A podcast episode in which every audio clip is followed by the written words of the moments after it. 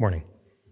When I've read the Old Testament and come across portions that uh, call me to meditate on and love the law, uh, like Psalm 119 from our readings today, I've never quite known what to do. Um, does that make me a bad Old Testament student? Don't have to answer that. um, no, I love the Hebrew Bible, but the law, the law is weird, um, and it's not often fun to read.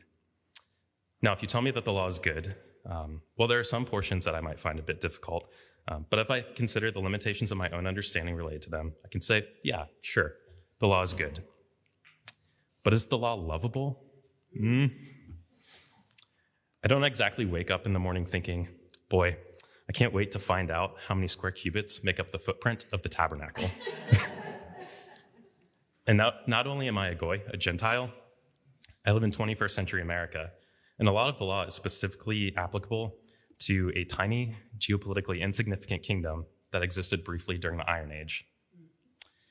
But our lectionary today has given me the opportunity to meditate on the law over the past few weeks, specifically on the function of the law. When I consider all the priestly code, the commandments, etc., I have to recognize that all of these things uh, function in a society. Specifically, the law functioned to shape it, to shape the society in ways that would enable people to flourish in relation to one another and to God. And not only that, but the law says something about the character of the one who gives it. And when I consider that the law functions to show God's desire for our flourishing, the law starts to look a little lovable.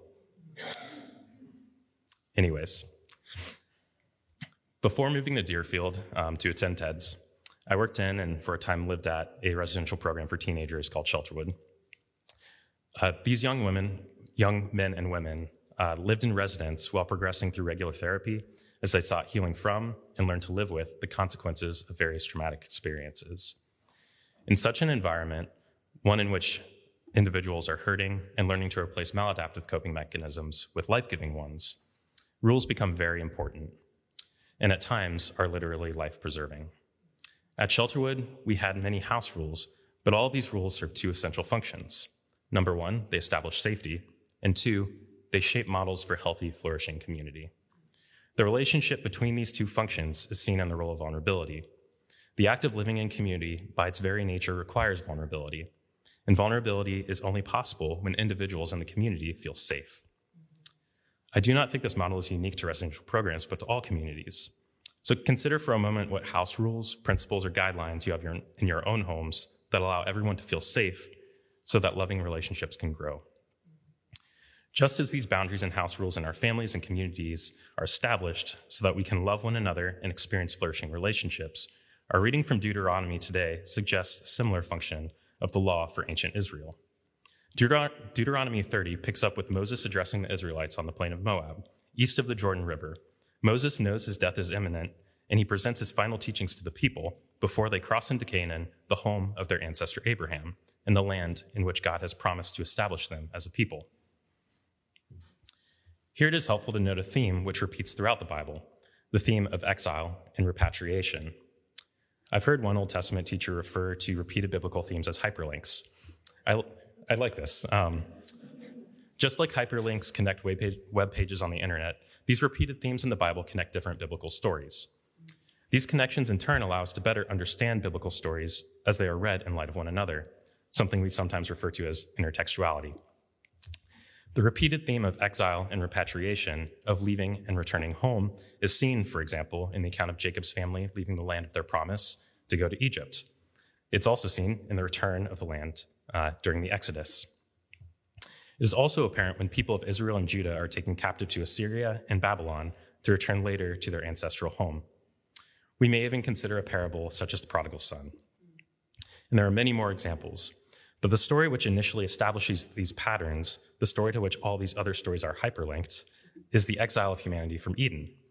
It is this exile which precipitates all the others, and it is this and it is in this exile that creation groans as we long for a coming restoration in the new creation, a new Eden. This draw of humanity towards a new Eden, a place where we can dwell in fruitfulness with God and one another, is a major driving force in the development of the story of Scripture. And while it is not ultimately realized until the new creation, we can hear its echoes, we can hear echoes of this new Eden in the biblical stories of people who return home, like the story of the Exodus. And as this theme of exile and repatriation uh, doesn't simply repeat, but it moves forward. It's not just circular, it's more uh, helical. Um, it makes a circle, but it moves forward. Um, and we eventually see its end in Revelation uh, 21. But let's narrow our focus uh, from this bird's eye view of Scripture um, to our passage for today. When Moses delivers to the people the words we have just read in Deuteronomy 30, the people are anticipating their entrance into the home promised to them. Moses has led the people out of slavery in Egypt through the wilderness for 40 years and is here restating the law of Sinai for a new generation that will enter the land under Joshua's leadership.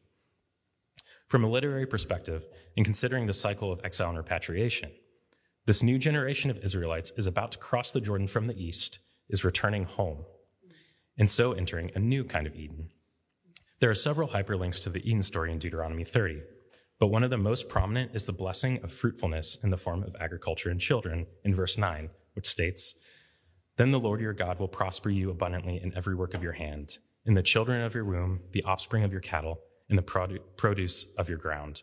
For the Lord will again rejoice over you for good just as he has rejoiced over your fathers.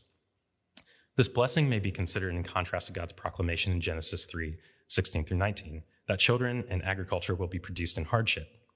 But according to Deuteronomy 30, in Israel, even the cows will prosper.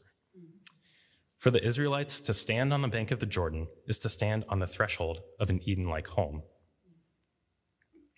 But the Israelites not, have not lived in such a place before. And if they are to experience even like flourishing in the land, in the land they need some guidance.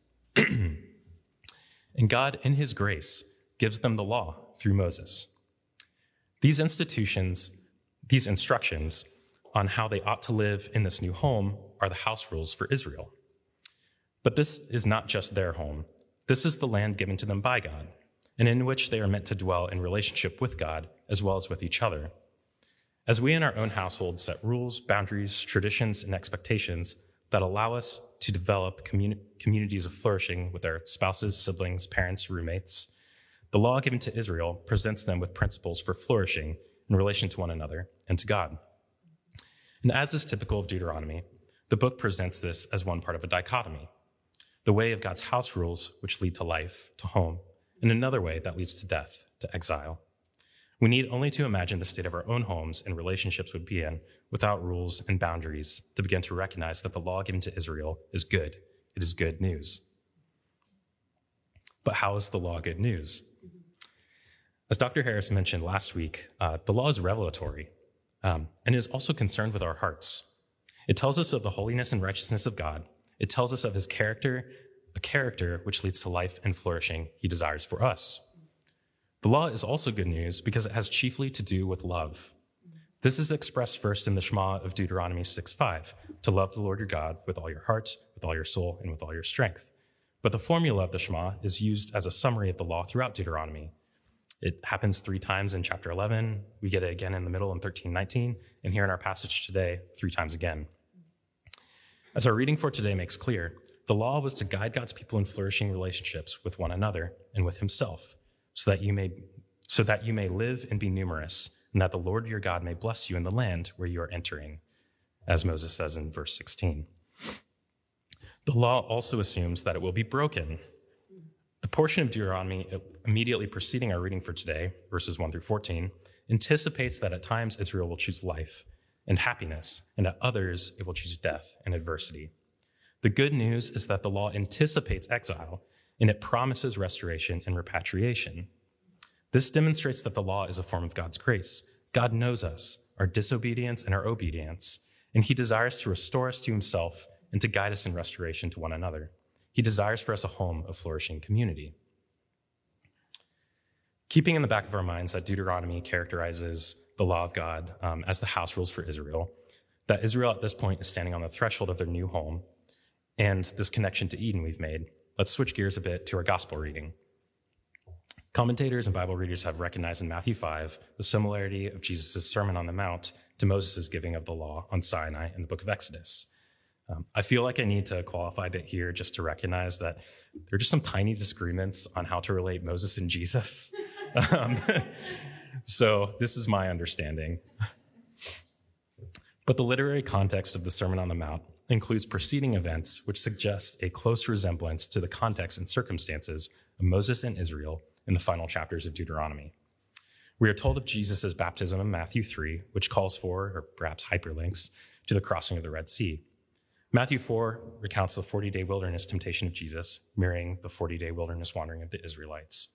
I wonder as well whether Matthew's mention of the Jordan River immediately preceding Jesus' exposition on the law is not meant to recall the position of the Israelites on the far side of the Jordan receiving the law from Moses, but I might be getting carried away. It is also helpful to note that is imminently after Jesus begins, immediately after Jesus begins proclaiming the gospel of the kingdom of heaven in Matthew 4, that we encounter Jesus on the mountain, teaching about the law. As we have seen in Deuteronomy, the law given to God's people before they before they enter what will become the kingdom of Israel, provides them with instructions on how to flourish in relation to God and one another in the kingdom he will establish. Similarly, Jesus' teaching on the law may be thought of as a presentation of the house rules for the kingdom of heaven that he is establishing. In giving these house rules, Jesus says that those whose righteousness does not surpass that of the scribes and the Pharisees will not enter the kingdom of heaven. It may be easy to hear this as an indictment, a condemnation of our sinfulness, a way of saying you can't actually follow the law. And if our understanding stops here, Jesus' words are words of hopelessness. They are words of exile. They are words of death. But while Jesus prefaces his exposition on the law by stating that without a surpassing righteousness one cannot enter the kingdom, his exposition itself has apparently more to do with the character of the kingdom. He is expounding upon the law by reminding the crowd and us of what has always been its chief concern how to love God and to love each other well in God's home, whether that be the kingdom of Israel or the kingdom of heaven. The law has always been concerned with loving God and neighbor with our whole beings, even as we love ourselves. The law has always been concerned with matters of the heart. What then does Jesus mean in saying that one cannot enter the kingdom of heaven unless one's righteousness surpasses that of the scribes and the Pharisees? Um, he, in a way, he tells us in Matthew 23 he says, The scribes and the Pharisees have seated themselves in the chair of Moses. Therefore, whatever they tell you to do, do and comply with it all. But do not do as they do, for they say things and do not do them. Jesus' indict, Jesus' indictment against the teachers of the law highlights their preoccupation with an outward expression of the law rather than the heart of the law justice, mercy, faithfulness. They make minute tithes of their spices, but do not act with mercy. They wash the outside of the cup, but not the inside. In their hypocrisy, they neglect the weightier provisions of the law, the matters of the heart. In this way, they are like dancing mimes. They move their bodies, pretending to interact with objects and with other people, but there is nothing there. They are play acting. Jesus tells us that God's, not, that God's law is not like this. The rules for the kingdom are not like this. In the kingdom, in God's kingdom, uh, his house rules provide us with guidance for how to live in relationships that have substance, in relationships that flourish. Just as the instructions given through the law, the effects of which are summarized in Deuteronomy 30, provide the Israelites with God's house rules for the promised land, the instructions given by Jesus provide his disciples, us, with the house rules for the kingdom of heaven. What Jesus' exposition on the law helps us to understand is the character of the kingdom he is building it reveals the character of the one who builds the kingdom and tells us of the kinds of relationships he desires for us. In the words of Deuteronomy, he desires for us life and fruitfulness. This is not a condemnation, but Jesus telling us what the kingdom is like. People don't just abstain from murder, they don't even hate each other. They reconcile, they move towards each other in love, they keep their word justice, mercy, faithfulness. This law is good news. It is the life of flourishing interrelationships that Jesus in the Gospels and God through Moses in the law invites us into. So, back to our original question why is the law good news?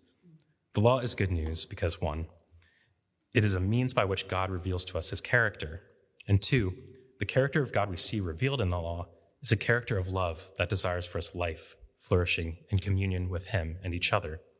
And three, it is good news because the character of God that we see revealed in the law is a character that knows our failings and deeply desires to restore us and to bring us home. And this is the hope presented to us in Matthew and Deuteronomy the hope of repatriation, that the cycle which begins with the exile from Eden, continues in the captivity and the Exodus, culminates in, in our entrance into the kingdom of heaven, becomes ultimately fulfilled in the new Eden, a new creation in which God will dwell with us. The law pre- presents to us an invitation to hope and a God who loves us and restores us to himself and to one another.